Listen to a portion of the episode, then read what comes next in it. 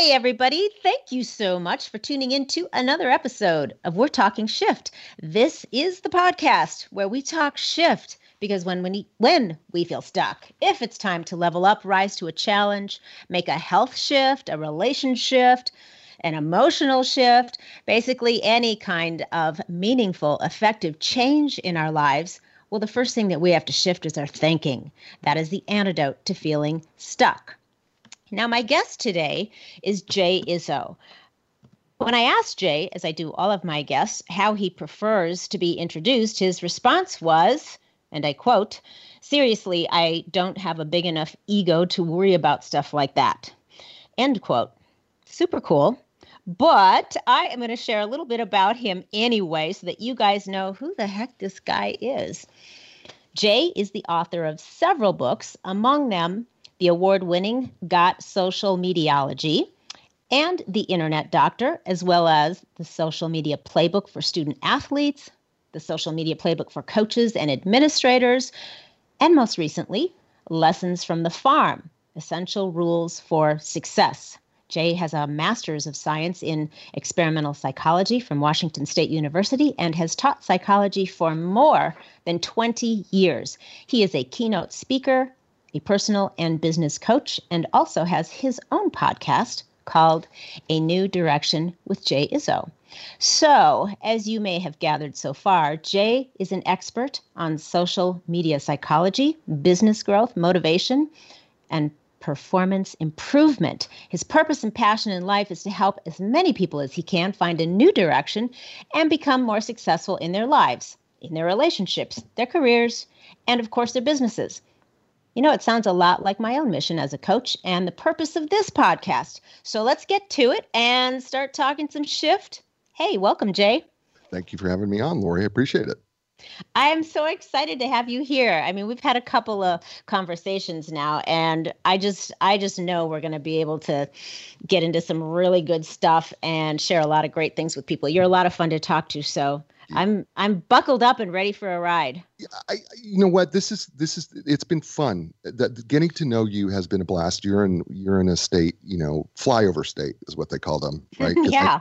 I, I, was I was I lived in that not too far from you in Nebraska when I where I was raised, uh-huh. and so I you have that you have that home feel for me. It's kind of like this. I feel like I'm kind of back home on my home turf because mm. you have that down to earth part of yourself, and I and I just enjoyed uh, listening to you and and talking with you, and have a lot of fun with you.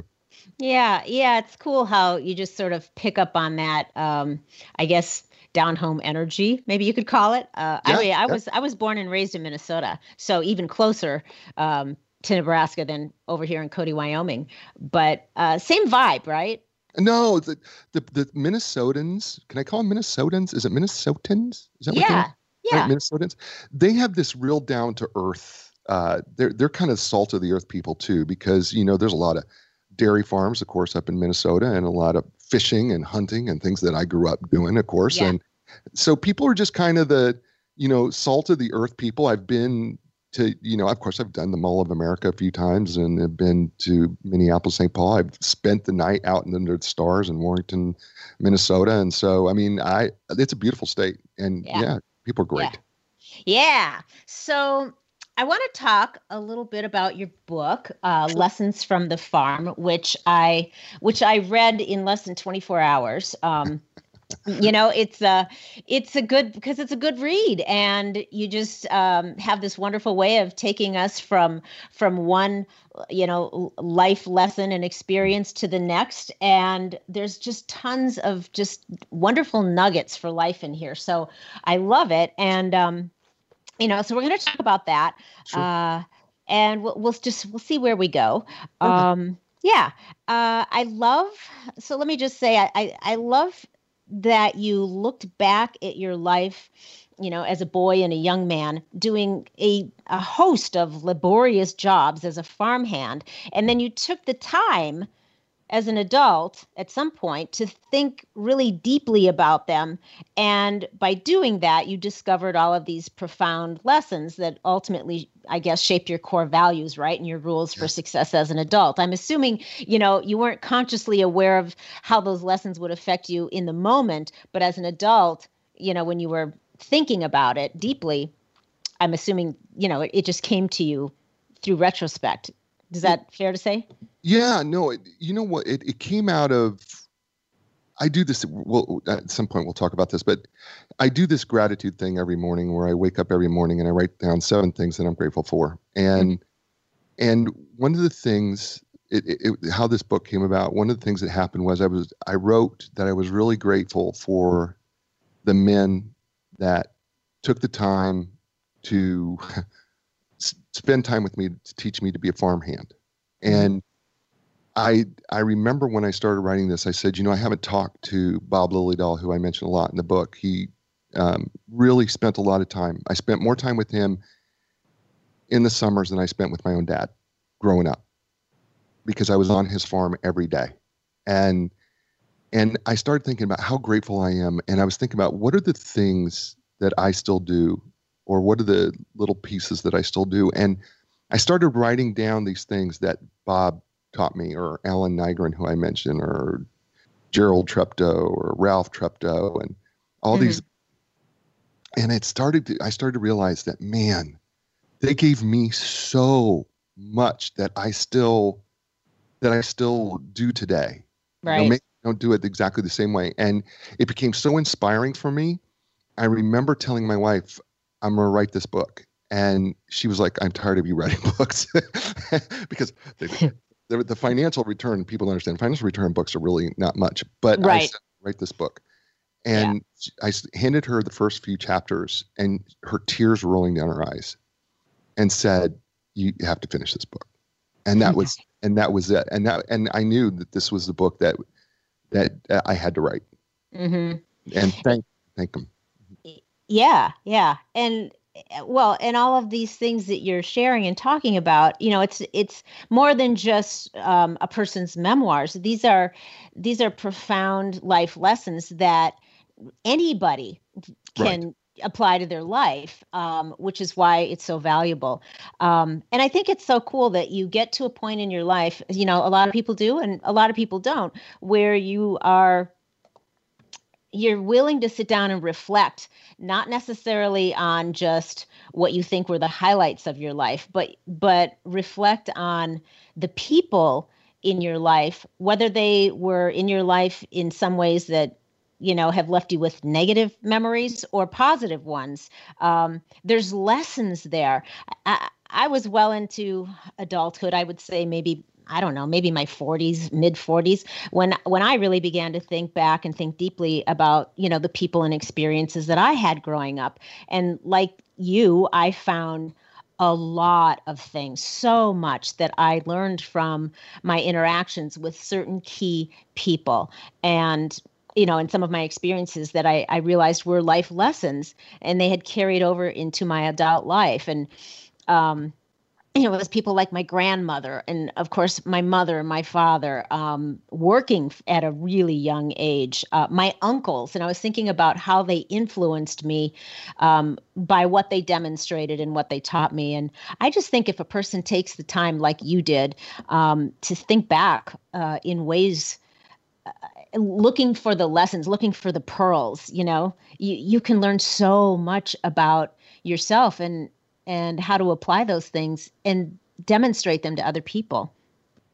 Yeah, well, I think you know, really the goal of the I think whenever we're writing something and you've written a book or two and and you know, whenever we're writing, even if you're writing articles, right? You're writing an article not for yourself ultimately.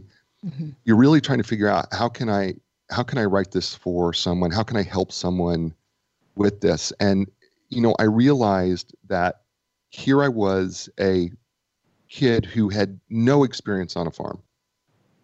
And at nine years old, gets thrown in the back of a pickup truck at 7.30 in the morning and is all of a sudden a farmhand.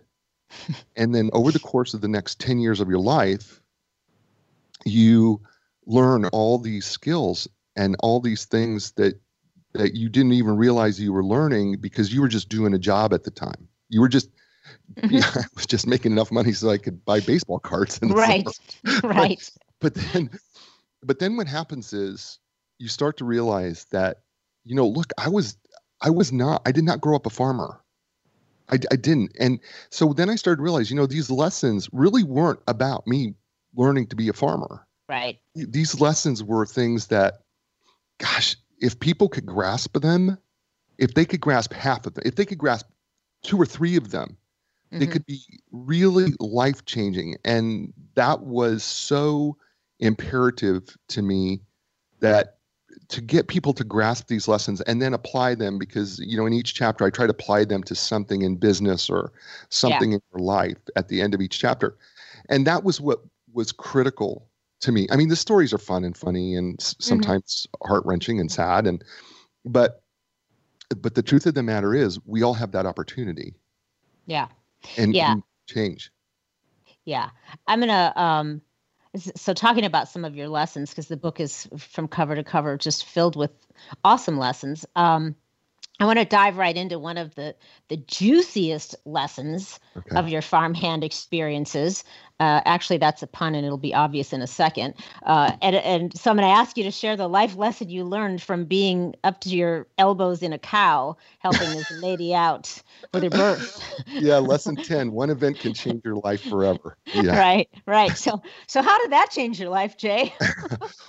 well, you know what you realize is that all of a sudden when you are called at 6.30 in the morning which i was never ever called at 6.30 in the morning. I, I, I, got to work at 7 7.15 i was never called earlier than that.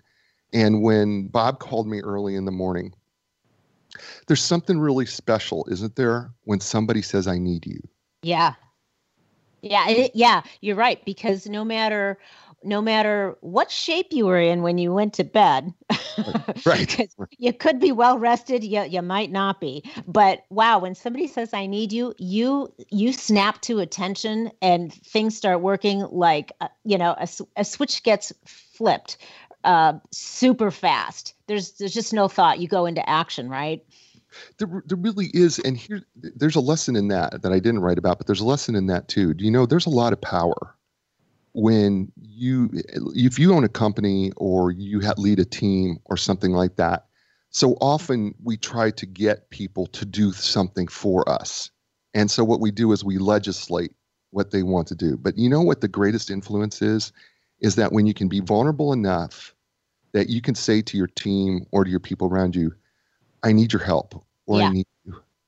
Because it breaks down every barrier right? And we sometimes just make a mistake of phrasing that wrong. I mean, Bob said, I need you. And then he said, We have a cow that's down and she can't get up and she's trying to give birth. There was, you know, you don't. I don't have any experience in delivering cows. You, you didn't grab your, your medical kit. no, I didn't have my little. I didn't have my yeah, I didn't have. I didn't have this little medical kit that I could just pick up. Go, oh, okay. Well, I know exactly. I didn't. Yeah. I just knew that. I just knew we needed help. I didn't know what that look was going to look like at the time, but I knew we needed help. Mm-hmm. And I remember jumping in my pickup truck. Yes, I had a pickup truck. Um, I called him Big Blue. And anyway, so uh, that's so funny because my daughter called her Toyota 4Runner, her 2001 Toyota 4Runner. That was her name, Big Blue. yeah, Blue. I, anyway. I, I turned it to Blue. Yeah, no, it's true. Okay. And so it was a Chevy pickup, and it was 1979 Chevy pickup, and it was blue. And I remember coming out there, and I pulled up right where I knew the cow was, and uh, there she was laying on top of this frozen mound. It's January 1st. It's oh. freezing cold in Nebraska, as you as you well oh, yeah. know, in the Midwest. I do. And it's freezing. It's frozen, and uh, here's this cow struggling, and Bob, God bless him, Bob, Bob was like, okay, here's what we got to do. Okay, and so we he started in going in and he said, "Oh my gosh!" And I was like, "What?" And he was like, it's a breech. We got to turn. We got to turn the cow. Mm. Uh, okay, okay, that's okay. awesome. Um, we got to turn the cow. So the umbilical cord was wrapped around the cow's head, and he said, "Take off your jacket, roll up your sleeves, soap up." And I'm like, "What?" Ooh. Because at that time, at that time, there's no rubber gloves. There's no, no there's you uh-huh. get there's this bar soap that you are rubbing. You got cold water and you're rubbing soap up and down your arms, up and down, and you are just doing whatever you can now because now you start to feel this this this pressure of not only are we going to try to save this little poor little calf, Right. but we got to save the mom, yeah. and and she can't she can't help us. She's helpless. And I, there's another lesson in that too. And I, and anybody who owns a pet, Yes. I think you need to understand that they need you to help them. They need you to feed them. They need you to water them. They need you to do all sorts of things for them. And you have to understand our responsibility is to help those little animals, whether it's a cat, a dog, wh- whatever the animal is. Well, in this case, it was this cow. And I remember not even thinking. I mean, they just he just said soap up. We were in this panic, and you just reach in there and you're just trying to do whatever you can do. And I remember once we got the umbilical cord off his neck, we were trying to grab, we were trying to get its uh, hooves, and we were trying to pull on its hooves to pull the cow around, the calf around. Mm-hmm. Man, we couldn't. We just could, kept slipping and it, it's slipping and it's sliding. You can't get a good grip, and so we took a chain and got it. We got a chain, literally had a chain that we wrapping around the poor little thing's hooves to try Oh. to just give it enough grip so that we could pull on the chain and turn it around. And we eventually were able to kind of and it's it's bizarre. I'm just telling you, Wow. I'm going to draw this picture for you, but you've got there's three hands inside this cow at the same time. You got one pushing on the on the hind end of the cow. You got two hands trying to pull the the front uh, end of the oh, cow. Oh, dear And you're Lord. Yeah. And so and it's slippery and it's slimy. And by the way, you forgot that it was 17 degrees. Yeah, yeah, That was my next question. You because right, all of your senses are. It's like the world um, just sort of ceases to exist, and the only thing, it, the only thing in your world right now is the task at hand. It's really true. And focus is an amazing thing. It's an amazing thing when you can be that focused. And as I'm telling the story and reliving the story again, I mean, I feel everything. That's how, that's how, that's, that's something about this whole incident is I can feel everything that I was feeling. I could feel the pressure, the panic, you know, of trying to save this animal. And Mhm. I could feel all of it. And I remember that when we start, we got it turned around and we started to see the nose, and then we could get a better wrap on the chains onto the hooves. And we're, I'm trying to pull on my my cowboy boots are slipping on this icy Oh. mound, and we're trying to do all this stuff. And you know, finally, you know, the it just comes flying out at you. the, Oh calf, God. the calf just comes flying out, and and you're just covered and and and all sorts of things. And Yeah. and but you know what? There is such an amazing miracle Yeah. that you were just a part of. I mean, it was Yeah. it was such an amazing miracle, and and you know, it has served me so well in my life, and I and I I hope that people get to have those miracle moments, and I'll tell you why. Um, sadly, what happened one day, I was driving to um, New Jersey to see some family, as I was living in North Carolina, and the motorcycle. This was in the winter, and a motorcycle driver passed me by, and the next thing I see is he passed me by, and I'm in outside of Richmond, Virginia. I Mhm. see his motorcycle fly up in the air, and I see his body separate from the motorcycle. Oh God. And so when I finally get up to the point, because we're in standstill traffic almost, I pulled my my pickup truck, another one, and pulled my Toyota pickup truck off to the side. I jumped out, and here's this uh, man who is lying up against the cement median that separates Mhm. sides of traffic. His he has slid clearly across the pavement where it's not only tore off all his leathers, but it's Mm. also torn off his skin. Mm. And people around said we need to because he was in such an awkward position. People are going, we need to we need to lay him down. And I was like, no, I'm screaming, no, no, no, no, don't touch him. And I remember running and getting everything he had on his motorcycle and just propping him up right in that spot Right. Stabilizing him, like. just trying to stabilize him. Mm. And I kept, I, th- I remember just all of a sudden things just started hitting me going, talk to him, just keep talking to him, ask him who he is, ask him where he's from, ask him why he was here, ask him what was going on. Until the uh, emergency medical team came. And I remember they came and you know they said I did a great job, and then he said they said you need to come back with us to the fire engine, and I was like, why? I just want to get my truck. Well, I didn't even realize I had blood on my body. Oh.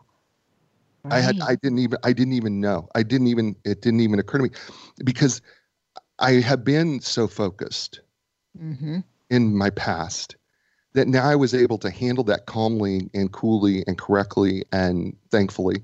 And you know, you don't you're not thinking about it. And I think to myself, I go, and I sadly I've had a couple other cases where this has happened where I've been in just the right person at the right time to handle some emergency medical issues and even though that's not i'm not trained in that i know enough to know what to do mm-hmm. and it's but i know that that one event when i was 17 years old i know that that one event really prepared me for my future yeah things and that and i think that's the thing that we lose so frequently is that you have events in your life that you don't even realize why you were had to do them, but then they come around later and you go, man, if it wasn't for that one event, if it wasn't for that cow, if it wasn't for that calf, if it wasn't for, mm-hmm. you know, just being available and ready. And that, by the way, is the next another lesson, right? Is you got to be available. And yeah, yeah. That, well, and you were willing to step up, though. I mean, that's the other thing. You were available, um, but then you were also willing to step up and dive, literally dive into something that was completely foreign to you. And you just did it. And you're right. In that very um, moment um, or that incident of helping deliver that calf, which I'm assuming the mother and the calf were then fine. Oh, they were great. Okay. Uh, right, I, right. I, I talked to Bob about this. And I said, you know, I said, I think, I think that that calf was wound up being a show calf, and I think we called him Squirt. And he said, I, I remember we got Bob and I were talking about as I'm writing the book, and he says to me, and he goes, you know, he goes, I don't remember that for sure, but he said, it could very well be. He said it could it could very well be that that was the case. So yeah, yeah cool, no, cool. everybody was fine. Yeah, it was it's, great, and it was a neat story yeah, it's a great story. But like you know, to your point, really, um, would you have been as prepared as you were to dive into the action that you took with that cyclist, motorcyclist? Um, no. You know, maybe not if that hadn't happened, but because you had sort of been in a an emergency situation when it came to a life.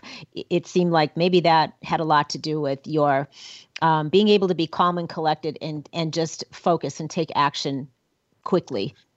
Yeah, the farm does that to you because mm-hmm. there's always something happening that you don't aren't expecting.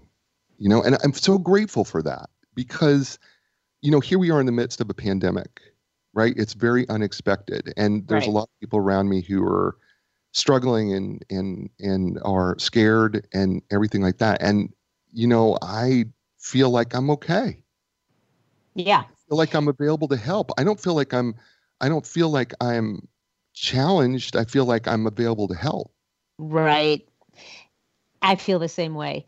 And I, I do think a lot of it is um, the how you how you take the the lessons that you've you know that have been presented to you in life and what you decide to do with them. Are you going to be, you know, be in a victim mentality uh, and kind of a prisoner of you know the negativity and the sorrow of it? Or are you going to did you become stronger and resilient so that you are then capable of handling whatever the challenge of the day is? Yeah victim to victor is really not all that many different letters. Right. Right. I mean uh, yeah. I, I I always think about that all the time. You know, there's only a couple letters really different between victim and victor because the first few letters are exactly the same. Yeah, and it really it's a shift in your thinking, isn't it, from one to the other. It simply yeah. is a change of perspective. Absolutely. 100%.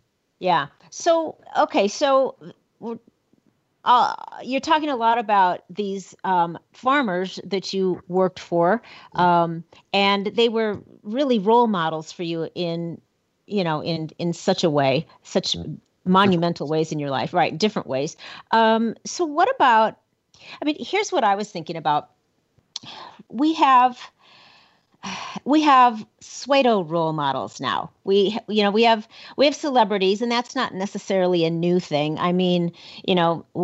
Wheaties cereal started, you know, using celebrities as role models, you know, on their cereal boxes, like yeah. top athletes, I should say, is what they yeah. started with, I think, in the 50s, right? But now, so now, you know, that trend has continued. So we have a lot of celebrities that have become um, role models for young people. And then we also have a new thing, which is social media influencers. And, uh, you know, you see a lot of these social media influencers, and and I'm not I'm not trying to knock it or minimize it, but I question um, when I see a 20 something year old, and even even just a 30 something you really in the big scheme of things have a very limited amount of life experience at that time particularly when you're in your 20s um, and i'm wondering if the influence that you're wielding you know uh, is how how positive how valuable is that? And sh- is it a good thing? I guess is my question. What is your take? Is this is this a good thing? Is this uh, not a good thing? I mean wow. There's a lot of, there's a lot of octopus uh-huh. arms uh-huh. to, to right? There really are. So first first let me say this. Um, i'm going to answer your question but let me mm-hmm. just say that one huge difference that i had is that the men that i was around were there. They were they they were not somebody I I looked up to them, but I could see them. They they were more than just influencers, they were mentors. Yeah. And they were teaching me along the way knowing knowing that I had no experience. And they were patient with me and they they would they Bob you know, Bob is the only living one left. And, you know, he, you know, it was when I went to see him a couple summers ago and we had this big hug and some tears and he said, I love you. And I was, that was a huge thing for me. And he gave me a hug and I can't, that's, that's way different. Now, when we move it to okay, social media and social media influencers and, and thought leaders and those type of things, and that we look up to, and even athletes. You know, I think we've always wanted to be something, you know, bigger than we are. I think we've always wanted, you know, to be the person who was on the front of the Wheaties box. Yeah. You know, yeah. or we wanted to be, you know, if you played basketball, me growing up, you wanted to be like Michael Jordan or Larry Bird or or Dr. Julius Erving, right? You just wanted to be like that. And you looked up to them as, you know, from an athlete standpoint. And we really didn't know them very well personally. Right. You know, now with social media, we get to know a whole lot more about people than probably we really do want to know ultimately. Mm-hmm. But here's my take on that about social media influencers if you're willing to be open enough to learn, anybody can teach you anything. And whether I, have always said that whether you're 20, your first 20, let's say you're 20 years old, mm-hmm. you have 20 years of experience living a life that I never lived. So there's something in there that I can learn from if I'm willing to learn from it. Mm-hmm. I may not agree with you. I may not even be very excited about what you say, but I can at least glean something from you that I can learn that says, you know, okay, that's a perspective I've never had before. I need to I need to at least consider that perspective and consider that this is how this person was raised or this is how this person grew up. And so I look at it really from the aspect of what can I learn from you? Mm. And by the way, little children are very powerful at teaching us a lot of lessons. Yeah we're not if we're not careful because if and when i say if you're not careful because if you really will open up your mind your your children are so innocent and their mind is so investigative and so um, curious. Mm-hmm. and as we age we have a tendency to lose that curiosity and that excitement and that wonder. And i think sometimes we can learn so much from that excitement and that wonder and that curiosity regardless of age. And and so for me, it's open, keeping my mind open to go. Yeah. What can I learn? That that's how I view it.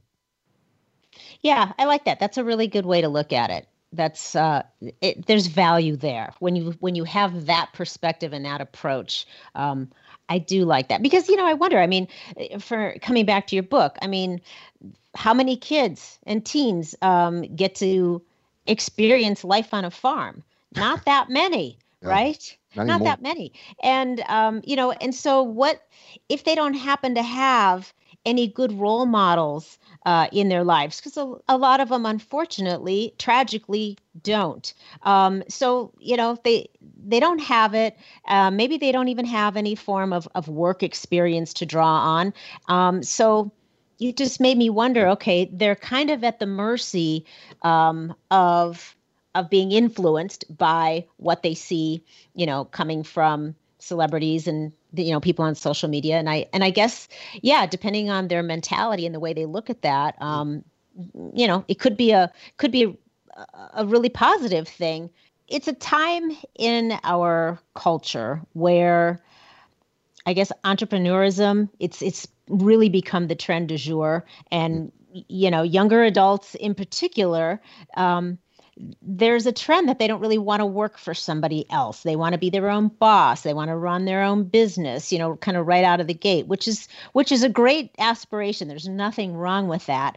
Um, and but they, you know, they they don't want to do things in what they consider to be the old way, you know, which which in their view requires a lot of years of of sacrifice before you realize success, right? And I was I was talking to my nephew recently about this. Um, he's 19 and so that that demo and some of the struggles um, and uncertainties and the things that they're frustrated with. And and that was that's part of it is uh, i don't they feel like they don't want to do what they consider to be a lot of sacrifice in the groundwork as you build up to you know what your idea of success is going to be. And i'm i'm just wondering how do we um, how do we kind of not necessarily steer them differently because that's that's not what it's all about. I mean, there are, you know, there's innovation and there's new ways to do things all the time, especially right now. But how do we help them with some of you know understanding that there are so many valuable life lessons that if you kind of skip over a lot of stuff um, and a lot of challenges and want to dive right into what you think is going to be the end result of something. There, there's a lot that you could be missing along the way to prepare you to deal with the challenges that you know are going to come up with being your own boss and doing your own thing and making your way in the world in a new way. You know what I'm saying? I do. Yeah, and it's a great question because I think because of the advent of social media and the ability to become to be basically create yourself out of nothing. And yeah. the, the technology has allowed us to create ourselves. I mean, let's be honest here. i will be honest. When I graduated college and even grad school, when I was in grad school and I was working on my master's and doctorate degree, when I was doing all of that, there was no such thing as podcasting. Right. It didn't exist. Well, now today, you know what? If you have a, a, a, laptop. You don't even have to have a laptop. You can do it from your phone. Right. You could be a podcaster and start and start, you know, getting guests and start talking about things. And so we live in a world where you we actually, you know, kind of value that creativity. I think though what is missing is that what to your point, and that is there's you, you can't you can't it's hard to know what you don't want when you when you don't when you're doing things that you know you don't want to do the rest of your life. Exactly exactly i mean i mean i i didn't want to be, i didn't want to be around you know 400 hogs and 880 acres the rest of my life. That was just not right. something i wanted to do. But how but would I, you know that if you didn't do it? Right exactly. That's the, the thing is is that we go oh that's not what i want to do. And i think here's the other piece to that and that is you know what? We are all blessed with a unique set of uh, natural, God given abilities, skills, talents, and passions. And it's what makes us uh, all unique. No two people have the exact same skill set the exact same. You know, it may be close, but not everybody is Michael Jordan. There's only going to be one Michael Jordan. Mm-hmm. There's there's you know there's going to be only you know one Brett Favre. There's only going to be um, you know one Joe Montana. There's only going to be one Hank Aaron. You know, I mean, there is there's only going to be one of those, and they have a unique set of skills and talents that they bring to the table, and we all do. And I think when what happens is that we get so caught up into telling people that they have to go to college or they have to do this and then they try to figure out a degree based on what's going to make them the most money rather than taking a look at well what are your natural talents skills and passions? And how can you start molding yourself in what you're naturally gifted to do? And i think i think the good thing about this younger generation is i think they try to figure that out. I think the bad thing about that is is that though is they don't experience enough negative things to even know if it's really a negative.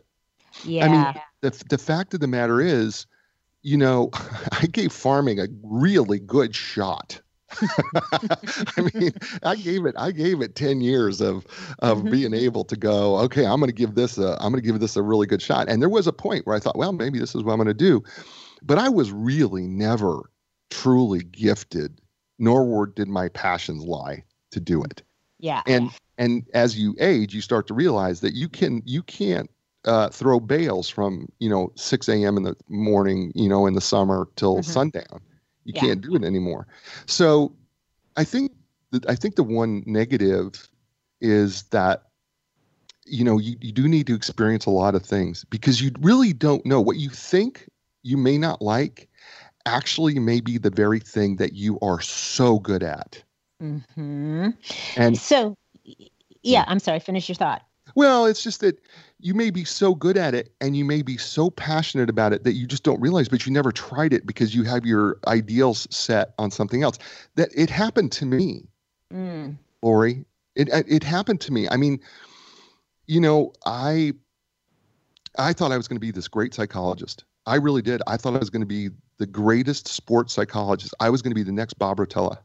I was going to work with some of the best athletes in the world. I, I really did. And I got educated and did all of that. And then things took a really weird turn in my life and it never happened.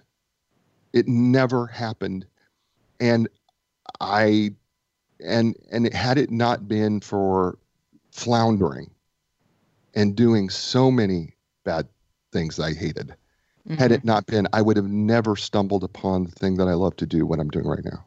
Yeah. So, okay. So, talk about why you believe that, um, say, entrepreneurs um, or you know business owners, in what ways are they a great deal like farmers? Because they got to think on their feet.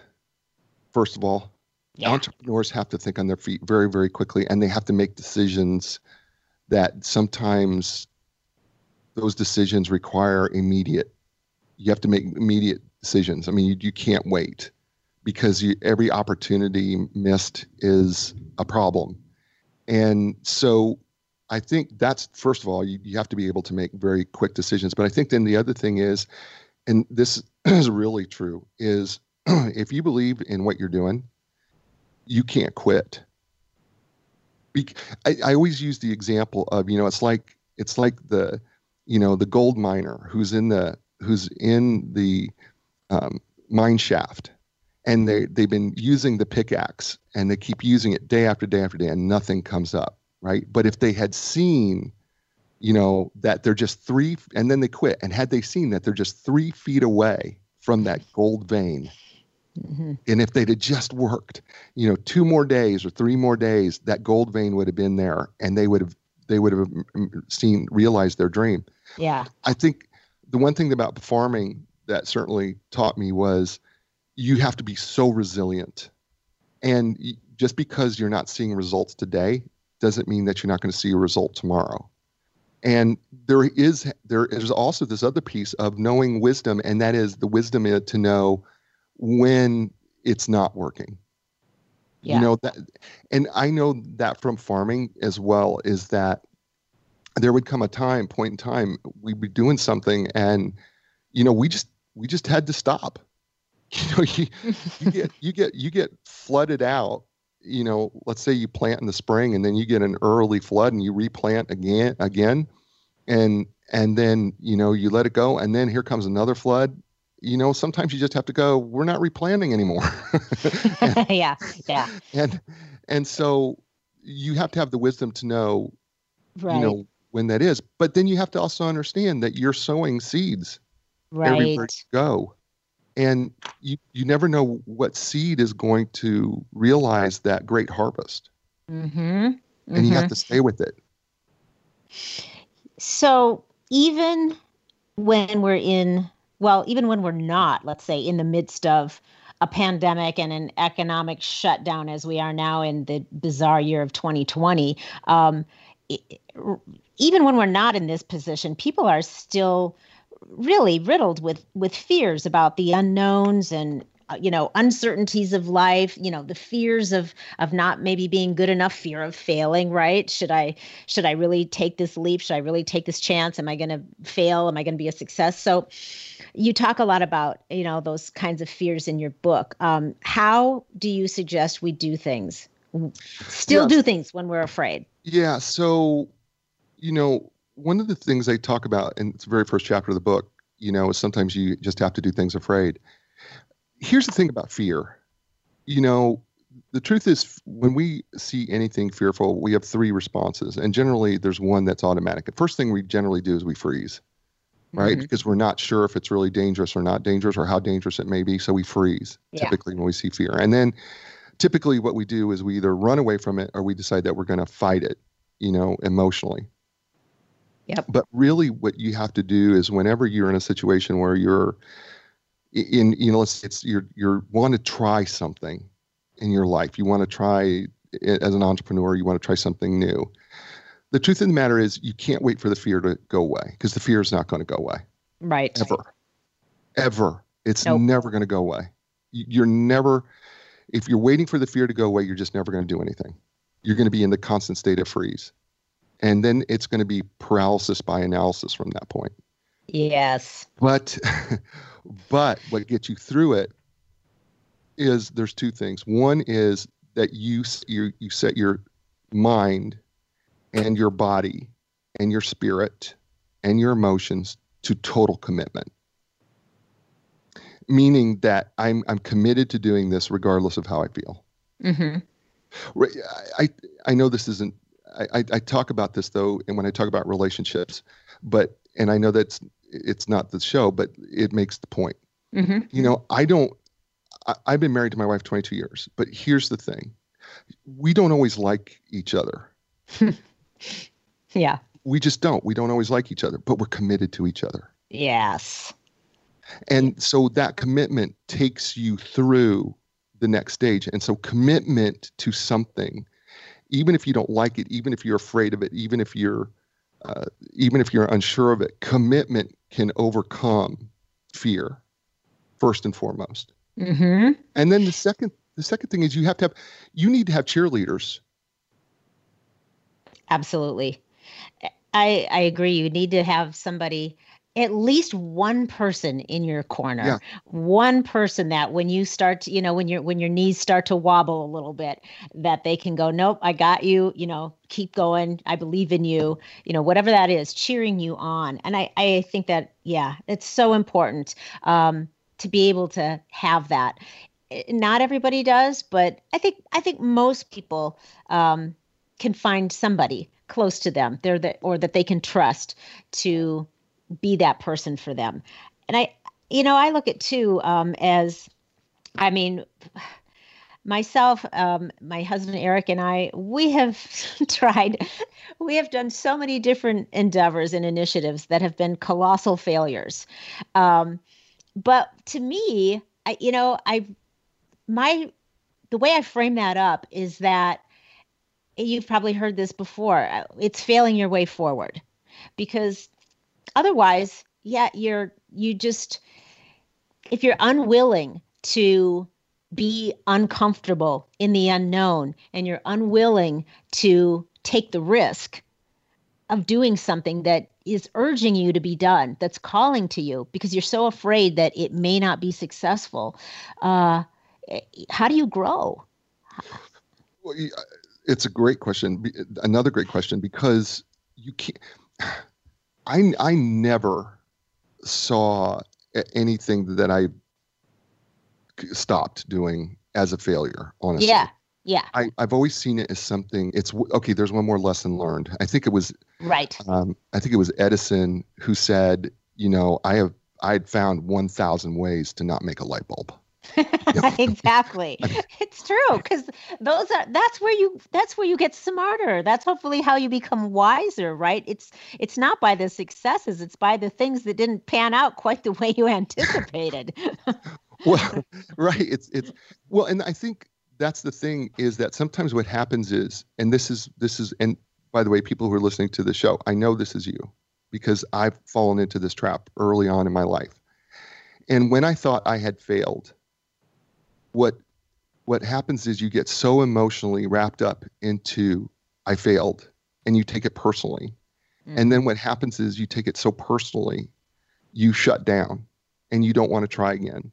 And so what happens is your emotions have now kept you from being able to try the next thing. But if you were willing to go, okay, you know what? This was a great learning lesson for me. Mm-hmm you know okay so this is a learning lesson. I've, I've, I've got that. That's one thing i will never do again. I've learned from that. Now now i know that i'm not going to do that. What can i do next? Yeah. And that that's that's where the that's where you have to have a different emotional mental mindset of being mm-hmm. able to say to yourself and farming is great at that. I mean because mm-hmm. the countless times that bob put me in a position where he would say figure it out. Right? And it mm-hmm. was literally for me to fail, but learn from it and then do it a different way. Yeah. And and so you know that's it's a powerful lesson that you have to look at it as I didn't fail. I just I just found another way not to do it. I'm going to do something. I'll do it differently, or I'll do it slightly differently, or I'll tweak this, or I will do mm-hmm. something completely different. Yeah. But I'm not going to stop just because this didn't work out. Yeah, yeah. You could look at it as now I am intimately familiar with every angle of this situation, mm-hmm. and and I know to try a new point of entry right. on my my next endeavor. Right. Right. Oh gosh, do I know that one well? yeah, yeah. So so the moral of the story is: how do we do things when we're afraid? You you freaking do them afraid. you do, you do, and and and, and you know what? I, I want to. There's going to be some people go, yeah, I'm not really close enough with anybody. That I, I can hear people say, I'm not really close enough with anybody to have a cheerleader. Mm-hmm. And you know what? Let me just tell you something. You can be. Yep. And and here, here's the thing. There are so many groups that you can just belong to, whether they're BNI groups or uh, mastermind groups, that you can belong to even even if if you're not a very good speaker, right? You, you there's all these speaking groups that you can you know go to where you can develop relationships you can go to all sorts of networking events and you can develop relationships the truth of the matter is you're eventually going to find somebody who's going to believe in your vision and if if one person you only need one person mm-hmm. to believe in your vision and believe better yet to believe in you even if they don't understand your vision, they just believe in you. Yeah. That it that one person that you can kind of go to and say, "Hey, listen, I am really struggling here. I don't know." That person can say, "You know what? So, all right, all right. So, you know, you know that you have all the potential in the world. What's stopping you? Right? Mm-hmm. You just mm-hmm. need that one. You, you know, it it really, Bob. When I was that first day I was castrating hogs, which is the story about doing things afraid. You know, mm-hmm. you know, it wasn't that he did anything special. It was that he said, "You're up," and and I felt his him say to me, "You you're going to do this," and yeah. that doesn't sound very encouraging, but in fact, it was. It was because he, I mean, he was basically saying, even if you're not sure, I know you're capable. Right. Right. Mm-hmm. Yeah. I mean, that it's a powerful, it it's is. A, it's so powerful when somebody says you're up. Go for it, man. Go for it, girl. Get it done. Yeah. Yeah. Yeah, and that was somebody that you trusted. You already had trust in him and his, um, and his, you know, his wisdom and his capabilities uh, and his judgment. So when he said you're up, and, and that person in your life that you trust says you're up, go for it. Even if you're uncertain, you know, and your heart's pounding and your knees are shaking, somehow that tr- their trust and their belief in you transfers and it propels you forward. Yeah, and and I think I think another thing is there's this thing called healthy competition. Mm-hmm. Totally. there's this thing called healthy competition that you do not want to look bad in front of your peers. Yeah. It's a, it's a healthy competitive spirit that says, I got to do this. You know, I, I I don't I don't want to look bad in front of my peers, so I'm gonna, I'm going to do this. I'm going to find a way to make this work. Yep. Yeah, it's true because you can use that in a. He- I mean, you could uh, use it in a way that you feel um, again puts you in a disempowered frame of mind, a disempowered right. mode, or you can use that yes as I'm going to rise to the challenge, um, in that which would be healthy. But you know, being being unwilling to go, oh, I don't want to look bad in front of my peers. I don't want everyone to see me not do this. That's healthy because yeah you all of a sudden you you start to learn that you're made of more than you might have thought a minute before. it's it's it and you know what happens is you find out that your peers are just as scared as you are. Yeah. Yeah. and, yeah. And they see you they see you trying so hard. You know what you do? You in a way, you actually are influencing them and empowering them to go, well, if she can do it, yeah. I can too. You know, if right. she's willing to take the risk, why am I what am I doing? Yeah, yeah. Because a lot of times we make the assumption that everyone else is confident and capable, and we're the only one that's not. And really, you know, like you just said, that sometimes they're feeling the same way. then, then you do it, and they're like, "Dude, I can't believe you did that." it's so. It's. I mean, I mean, think about the first time you ever got in front of the microphone to do your first podcast. Oh yeah, uh, and you know what? I had that one person that I could trust that did it with me. And otherwise, I don't know that I'd be here doing this right now. But I had, when I first started this podcast, I started with a co host. Um, my dear friend Candace Parisi, um, we decided to do this together. So for the first, I don't know, twelve or so episodes, it was the two of us. Um, and I, I don't, I don't know. I'm pretty sure that I would not have literally stepped up to the microphone by myself to start. I was very insecure about it and unsure, but she believed in me. She believed in us as a team. And having that person that said, no, no, you know, you can do this. We can do this. This is, you're meant to do this. Having that made all the difference. And we jumped in and then she ended up deciding it wasn't her cup of tea so so then i was left with the decision um, after only maybe about a dozen episodes well do i do i forge ahead solo or do i just um, go well okay that didn't work and walk away? So that one person makes a difference. Obviously here we are you know 90 episodes later and i and i'm still doing it. But i do give immense credit to my good friend who believed in me and trusted me and and gave me a nudge that i needed. Listen it was the same way for me with my show yeah. I, I, I have never met James Lowe, Jiggy Jaguar face to face in my life. Never met him. Mm-hmm.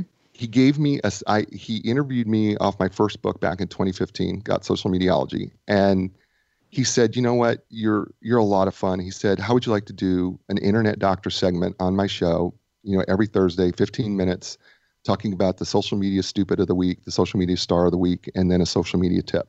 Mm-hmm. And I did that show for a year, year and a half with him. Now, remember, I have never met this young man face to face, ever, ever. And he says to me one day after doing a show, because he brought me in to do some interviews with some other folks, and said, You need to have your own show. Mm-hmm. And I'm like, I have no idea what I'm doing. Mm-hmm. And he mm-hmm. said, Yeah, but you're really good at this. And he said, So I'm going to, I'll record the first shows for you and, and help you figure it out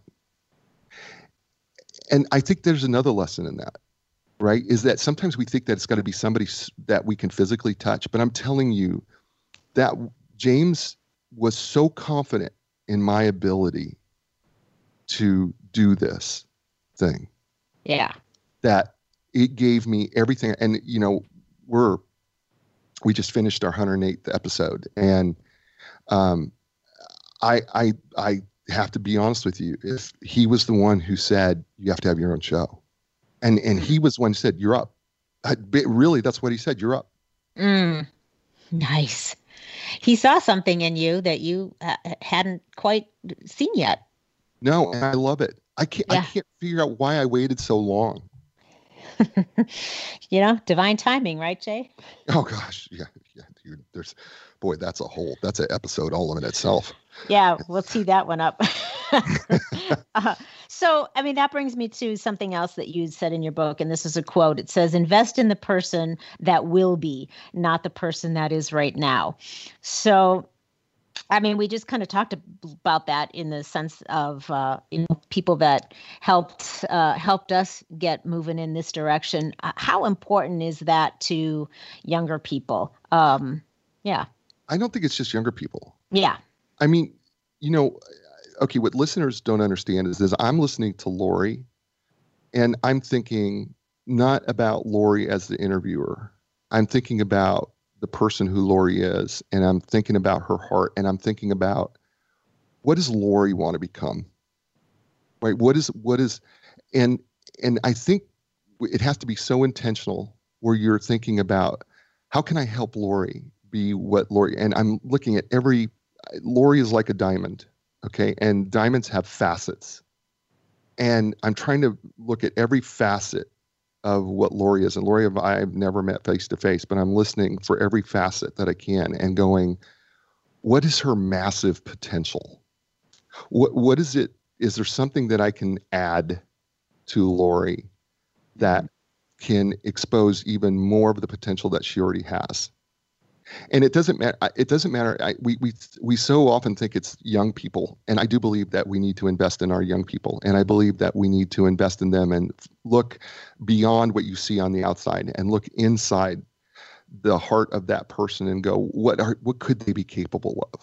Sure, and we have sure. to ask ourselves that question what what are they really really capable of? And then what role can i play in bringing at least a part of that out right? And i and i think so often we think it just happens but the truth of the matter is i think we have to be more intentional and take the time to stop thinking about what am i doing and think about well what's this other person doing? What's mm-hmm. what what do they have? What are the skill sets that they have? Like you know i mean you're a marvelous interviewer and you know you're very genuine and you know you're fun and you know a great conversationalist right? And i'm i keep thinking about those things and i keep going man, she could do so much with this. She's got she's got all those great natural skills that you know she gives to people to help them grow and learn and become better themselves and you know i think to me it's like you know how do i how what can i do today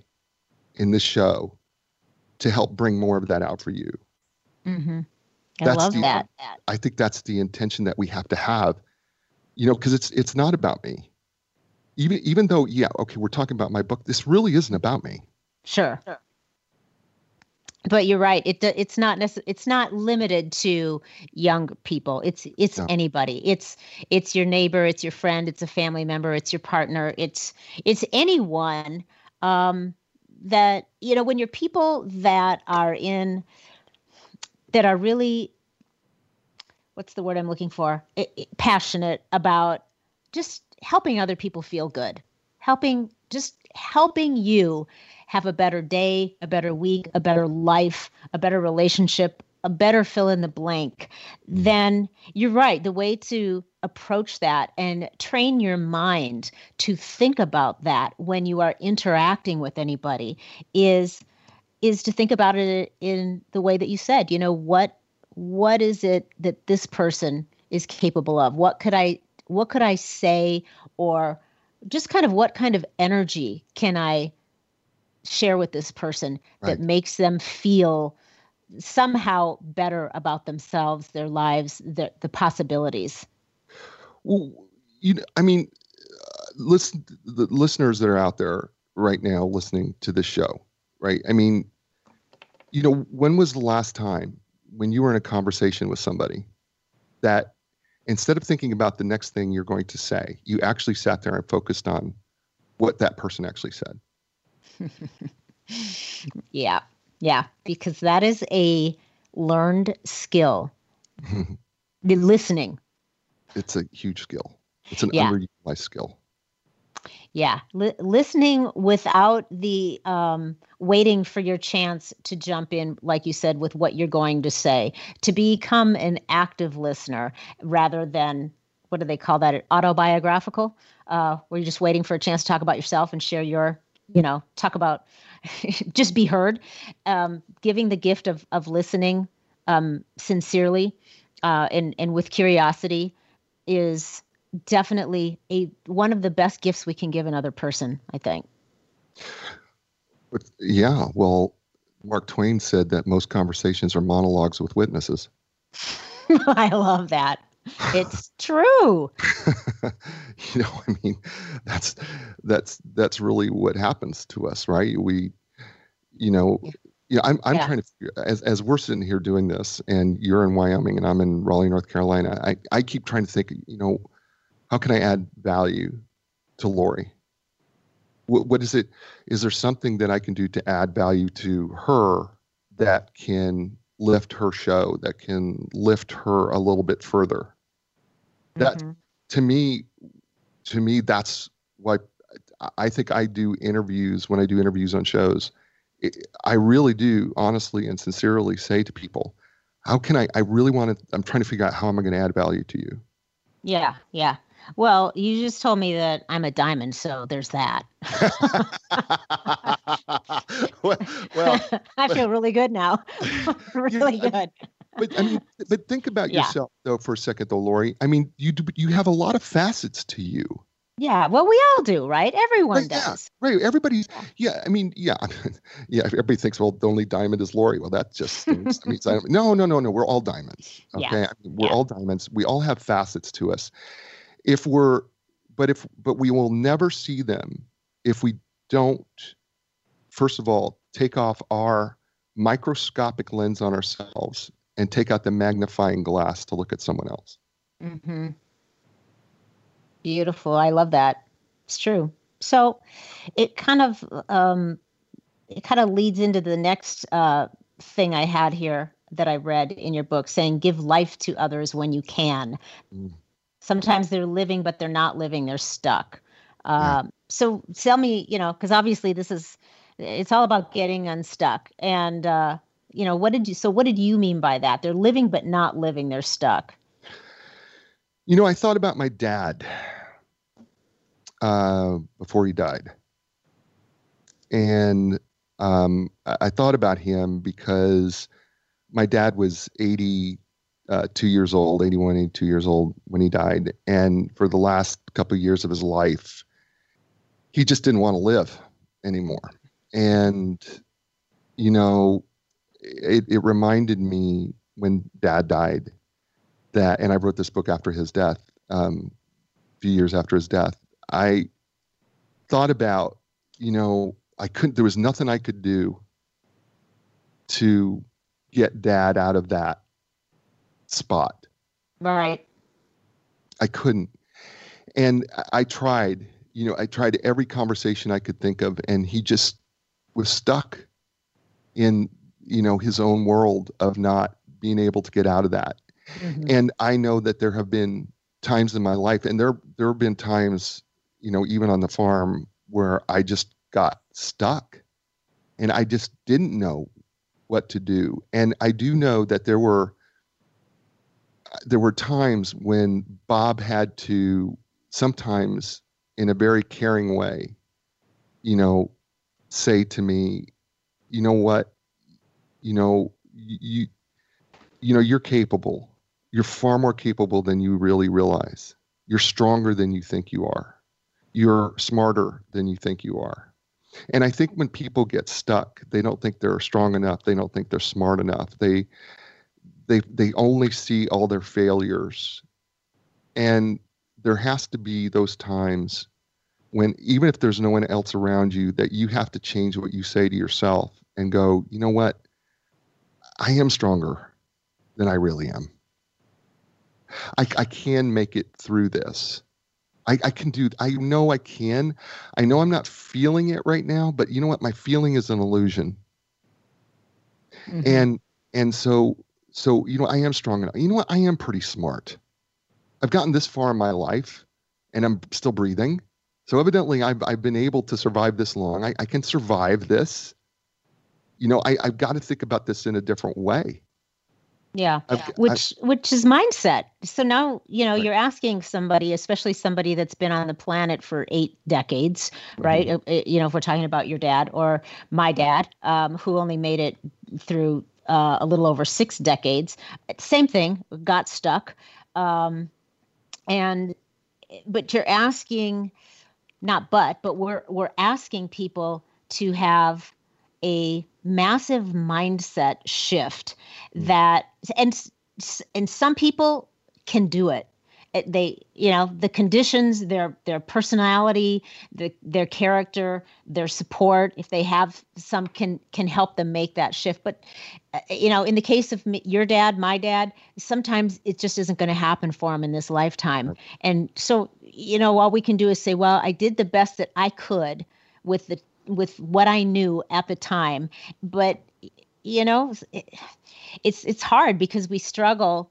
I think as um, as maybe kids that have you know or people that have lost their parents in situations like where you go god it didn't have to be that way uh, i wish they could have you know had this mind shift um, and changed and had a different quality of life but it's easy to be guilt feel guilty um, or kind of wish that you would have been able to do a better job at helping them make that shift. And sometimes, you know, we just we don't get to have that power, and we just have to be okay with saying that's apparently that was their soul's agenda, and it, they fulfilled it the way they came to fulfill it, and and be okay with it. Yeah, I, I listen. I I know that I did everything that I could do. Mm-hmm right? I mean, I, I know I did everything. I don't feel guilty. I don't I don't have any yeah. guilt in anything I've ever said. I, I, there's no guilt in that. I wish it would have turned out differently. It just didn't. And, right. and that was Dad's choice. Let, let's let's first of all let's understand that my father made a choice. Okay, my my father made a choice that he didn't want to be around anymore, even though I encouraged him to say, Dad, you know, you were born in 1931, right after the Depression. You have a wealth of experience and lifetime that you need to share with people as long as you can to keep us in touch with that generation. Mm-hmm. Right? Mm-hmm. And that wasn't enough. But let me say to the people who feel stuck right now. Yeah. Let me say something to you right now. Those people who feel like I'm really stuck and I can't get out. Yes. Okay. So, first of all, I love the AA model. I really do. The AA, in, in AA, they say they have the same phrase, one day at a time. And for those people who first get into AA, what they say to them is, you know, not just one day at a time, one minute at a time. And sometimes that's where you have to start is when you feel like you're stuck is okay, this minute right now, what am I strong enough and smart enough to do? All right. And you get through that minute and you go, okay, what's the next minute? Okay. That minute's over. Okay. I'm thinking, I'm thinking some good things. That's good. I'm going to go to the next minute. Mm-hmm. And then before you know now, before you know it, you've you've got an hour of great thought process of all the possibilities that you can do. And that hour can turn into a second hour. And then before you know it, you've had a great day of thinking about all the possibilities, all the opportunities that you're smart enough to do that you're that you're capable of doing and because you're starting to start to take it one minute at a time and then one hour at a time and then one day at a time that shift of you understanding that you're strong enough you're powerful enough you're smart enough you when you start seeing that part of yourself then that starts to that starts to create a momentum Yes. And so what happens is so often we tell people to get into momentum, but when people are stuck, they can't get into momentum. And so what we have to do is we have to take a baby step. And that first baby step is to say, okay, well, what am I strong enough and smart enough to do? Well, you know what? I'm strong enough and smart enough to get up and make myself a sandwich. That's good. You know, I'm strong Mhm. enough and smart enough to make the bed today. That's good.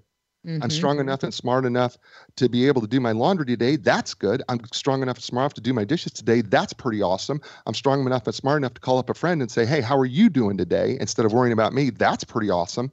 I'm strong enough and smart enough to, you know, go to indeed.com and check out to see, well, what things would I like to do? Mm-hmm. Yeah. Just start Just- one minute at a time. Yeah, it's it's it's and you you you have to keep telling yourself, I you know what, I am stronger than I think I am. I am smarter than I think I am. You know, we we can we can all do that. You know, I mean, listen, I, I'm, I'm Lori will tell you, I will tell you that when we started getting into this business of coaching and and broadcasting and the things that we do, listen, there have been moments where we go, God, this is just not working. and I feel Yeah. like I feel like I'm getting nowhere. But then you know what you do is you go, you know what though? You're smart enough to know how to do this. You know, Mhm. and you're and you know what you've got good things. What is the, what is an opportunity for me to take my coaching? Okay, well maybe I can't get paid to coach, but you know what? What if I what if I put out on social media some some some of my ideas that I coach? Maybe I maybe you know that I can share with people and go because you know what? Even if you're not going to pay me for them, I still want to make you better, and that makes me feel mm-hmm. better. And that gives starts to give me momentum. Yeah. Yeah. Because it, it's like you say, building momentum. Well, that's just it. It's something that you you build, you know, one step, one brick, one action, one thought at a time. It's like a, you know, it's like a train that's been on a track and it hasn't moved for a long time.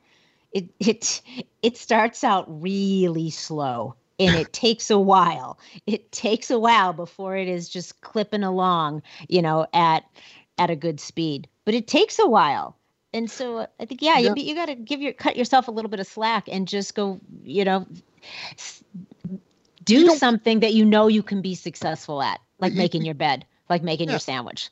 Yeah, I mean, I got to be honest with you. Um, we have a my wife and I have a fight over who's going to make the bed first, and I, and I'll tell you why. Because I go, dang it, I accomplished something today. If nothing else goes right, I've made the bed, Ah, and it, I was really successful at it because it looks great, and she thought it looked great because there's about six million pillows on my bed, and I got them all right. All right, and so the, pill- the pillow talk. We're going to talk about that when we talk about relationships later. but I mean, but you you have to take your little victories. Yeah. And you got to look at little victories and then you got to go, this was a victory for me today. I my wife is off on her little trip to the beach and she's with her girlfriends and they're having a great time. And you know, she she said start the start the dishwasher. And I so I started the dishwasher and so I started it and this morning I got up and I don't have to unload the dishwasher, but darn it, Mm. I was going to. Before my first cup of coffee, I was going to unload that dishwasher. And I unloaded it and it was clean and it was pristine and it looked great. It was empty. And I shut the door and I said, I did it. Pat And yourself had- on the back. Nobody, nobody had to tell me to do it. No. She wouldn't have known if I waited until Sunday to do it.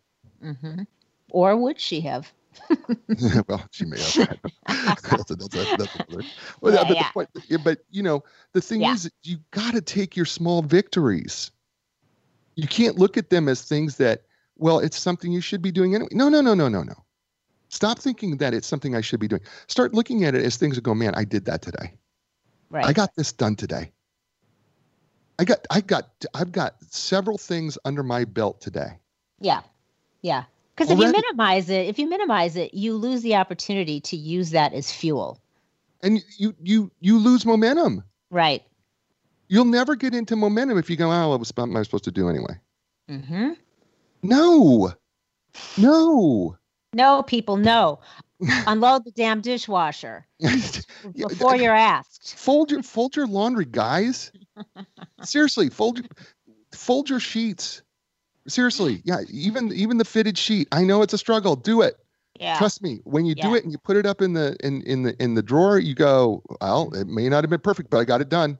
Yeah, and you know what? If you've never done it before, the very act of doing that is going to create an entire new neural pathway in your brain. It you are going to be you are going to be way smarter the next day just from Yeah, I mean, folding that just- sheet. Yeah, but I just think I think though that was the thing. You know, Bob gave me in the farm. Bob gave me little jobs to do. Right? They were very simple jobs. But you know what he would say to me, even though it was his little job, he says, "You did a great job today." Nice. And and look at uh, look at how powerful that was for you. You did a great job. All I did was I, I, I spent I spent several hours, you know, spraying weeds. You did a great job today. I, I cleaned I cleaned twelve, uh, you know, scooped poop for you know, 24, 40 hog pens. Mhm. Right? I do that every day. Nice job.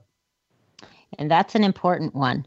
I, I know because we have a, speaking of that, um, so since we have a dog, um, and, uh, you know, a lot of times that um, part of the bodily function piles up out in the front. So my husband gets the fancy little pooper scooper and he goes out there, and which I am delighted to see when that is happening. And what I, what I have fun doing is telling him what a great job he's doing. And then I get on my bicycle and I ride around the yard and I go, Oh, you missed that one.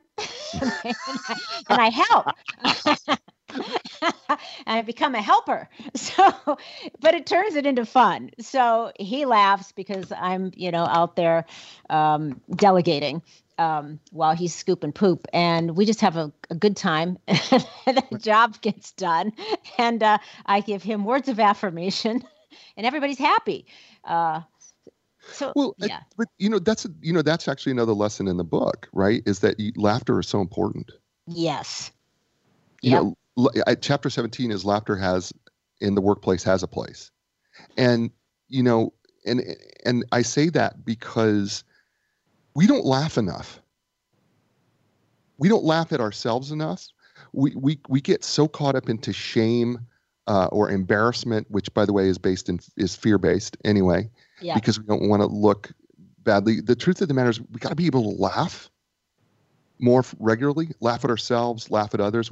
We we have a tendency, especially in this pandemic era, we had we have a tendency here to te- be so serious about everything that we have stopped laughing.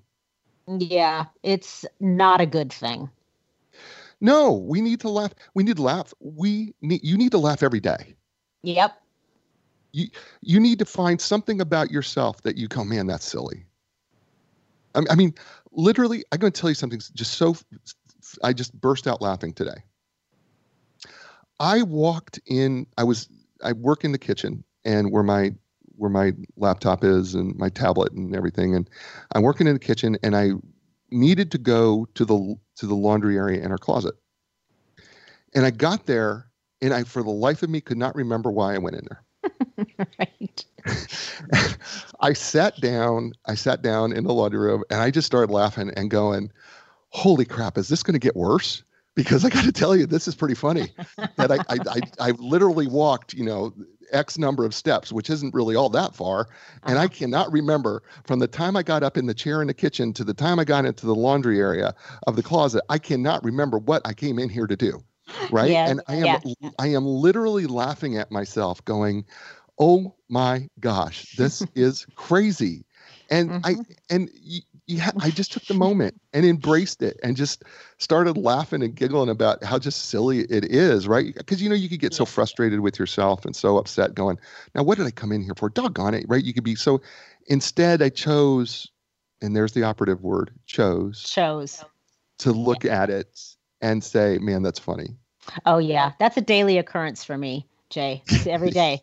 I go because I don't do anything slow. I I run. I literally run and skip through my house from room to room with whatever the task at hand is, and so I I have a lot of energy. Once I get going, I'm I'm I'm 100 miles an hour until I until I stop around dinner time, and so I'm rushing.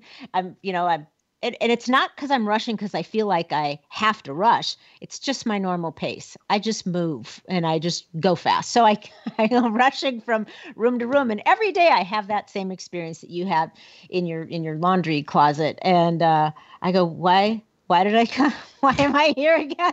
Why, why am I standing in the pantry looking around? I have no idea. And then I do the same thing. I just laugh at myself. So I get a good dose of laughter every single day. And then my husband and I laugh, you know, which, which is all you got to do if you have a pet is look at your pet and pay attention to your pet for a few minutes and you'll laugh you know it, it's so important though i mean not only is it just fun it keeps you lighter it keeps life in a better, more positive perspective. But then you also, it's literally good for you because you're releasing the good hormones into your body that promotes more of that, more of, of a joyous feeling and a lighter feeling and a happy feeling. Oh, yeah. Oh, yeah. The, dop- the dopamine center. Yeah. Yeah. The, the endorphins are kicking in. And, you know, it's, there's just so many positive things. And that's why I think that how where we're at right now in the COVID nineteen thing is that we we've got to find a way to laugh. Mm-hmm. We you know we've got to stop preaching. We've got to stop shaming. We've got to stop yelling. We've got to stop screaming. We got to find a way to laugh. Yeah. I because the, the, the, truth of the matter is, have some of you really looked in the mirror at the masks that you're wearing? Because I'm going to tell you, you're pretty funny. right? right? I'm funny. I looked at myself with with my mask on. I'm like going, "You look hilarious." Seriously, you you look you look ridiculously funny. You really do, and I get it. I know what we're doing, but I mean, yeah. it is funny. I mean, I, I and and it's it's hilarious, and you know, I I think we've got to I think we've got to find ways to laugh more. Mm-hmm. Yeah, and I think um, being to to stop being mean just a mean person. Just stop behaving mean to other people that maybe just are doing things a little different or thinking a little different. I mean that's that's always going to be the way things are because we're humans. We all have our own thoughts and perspectives and experiences but you don't have to be mean about it when no. you don't share the same perspective. And i think there's just a lot of meanness going on all day, every day now. And I would really like to see people just have uh, a little more um, kindness. And it doesn't mean that you have to be a doormat, doesn't mean you have to no. give up your opinion, but you can do it in a way that isn't mean and vicious. And I'm, I'm, I'm really, uh, yeah, I get kind of, I, I mean, I could, I could get frustrated about it, but I don't. I just take the uh, the humorous look and I go, boy, you know, us people, we're we're humanity's kind of gone bananas. I just, you know, well, we'll work it out eventually, you know. Yeah, I, yeah, we will. And you know, here here's the thing that I would encourage everybody out there during this time to do is start growing your gray area. Yeah. So tell us what you mean by the gray area. So we want everything to be one side or another. It's either it's either you know we're either on this side or on that side mm-hmm. instead of having gray area in between. Mm-hmm. And we keep trying to eliminate the gray areas of our lives. Mm-hmm. So we draw these lines that say there's no gray area. You're either this or you're that. Right. But the truth is, we need to grow the gray area. Because when we grow gray area, what happens is we're a little lighter. We're a little more forgiving. We're a little more understanding. We're a little more, um, yeah, it's just the way they are. It's okay. Good for them. And, you know, sadly, as much as I've written about social media, and I've written a lot about it, and in, you know, Entrepreneur Magazine and in all sorts of magazines. I've, I've written about articles on on social media. Sadly, what has happened is we have used this platform, which can be used any way we want to, for good or evil. Yeah. And what we've done is we've drawn lines in the sand and have we've eliminated the gray area. Your goal should be and and I will say this to you as point blank as I can. Stop responding to every post that you either agree or disagree with. Mm-hmm. Stop it. Ignore it. Move on. I know that deep inside yourself that what you want to do is you want to go, that just got me so upset. I'm going to fight back. No, no, we're not going to fight today. Yeah. Yeah. You, you know, don't have to engage. You don't, you know, I've written about this uh, time and time again. You, you want to know how to get rid of the trolls and the flamers and the shamers? Stop feeding them. Yep. Yeah. When you stop feeding them, guess what happens? They go away. Yeah, you starve them out. and so, so I, I make it a practice when a post comes across and it it I feel an emotional response come up. I go, that's one that's not going to get an answer. As soon as I feel a tingle of emotional, that's negative. I go, guess what? Not going to happen. Mm-hmm. And by the way, it takes practice. Mm-hmm you have to practice that skill going but i'm angry and they're wrong and they're i mean okay first of all stop they're not they are what they are. It's a thing. It's their thing. It's not your thing. It's their thing. And yeah. all they're doing is they're just trying to entice you into the battle because that's all they want to do is fight because that's where they're at. Yeah stop it. You feel that you feel that negative emotion come up, move on, shut it down, leave if you have to. You know what? Uh, you, you know, go out and grow a garden. I don't know. Just, yeah, yeah, it, it's true because there's so, there's so, a billion other more productive things that you could do with the resources of your focus and your time and your energy, and and to spend it um, going to battle over things that will not serve anybody in any positive way is just squandering your time, squandering your resources. So yeah, g- grow a garden. You know, practice folding those sheets. Whatever. There's a lot of other things that you could be doing um, that empower you and move your life forward. Don't worry about yeah trying to change somebody else's mind about something yeah right well and here's the here's the other question I, i'm now asking myself more and more frequently as the older i get i'm asking myself is this really something i want to spend energy on mm-hmm. and by the way do i really want to waste waste any emotional energy because we, emotional energy is emotional energy positive or negative Okay. Mm-hmm. Do I mm-hmm. really want to expend some emotional energy on something so negative when I could be saving up some of that emotional energy for something really positive? Exactly. Exactly. Because it's a resource. Yeah. Emotional energy is emotional energy. Doesn't matter. Yeah. You, you only have so much. You think you, uh, you have unlimited emotional energy? Trust me, you don't. Emotional energy will exhaust you and zap you. Mm-hmm. And so you have to make a choice of what, uh, there's that word again. You have to make a choice as to where you want to do with your emotional energy. And and I just don't I am not I I know people get upset with me going, You didn't respond to my post. Okay. Well, I'm nope. not gonna I didn't feel like I didn't feel like I only got so much emotional energy in the day. I just didn't feel like responding to it. How's that? Yeah, we all have our priorities. Yeah, I mean, yeah, I, I, I wrote this post. I thought you would be for sure. I'm like, uh, well, I just didn't feel like wasting my emotional energy on it today. I, I wanted to save it. I mean, you know, I haven't seen my wife and, you know, haven't had a conversation with her in a week. So I decided I was going to save all my positive emotional energy for her when she got home. Hmm. There you go.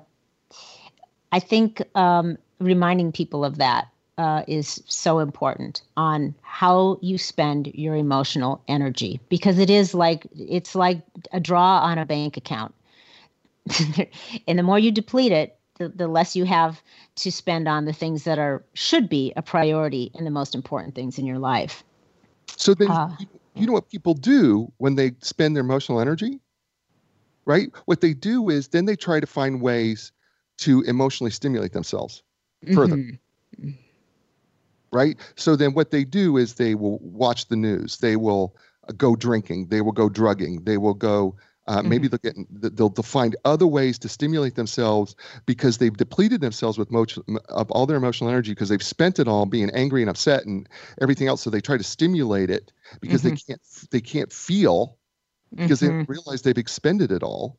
Mm-hmm. When if yeah. they didn't spend it up front, they wouldn't need the extra stimulation. Yeah.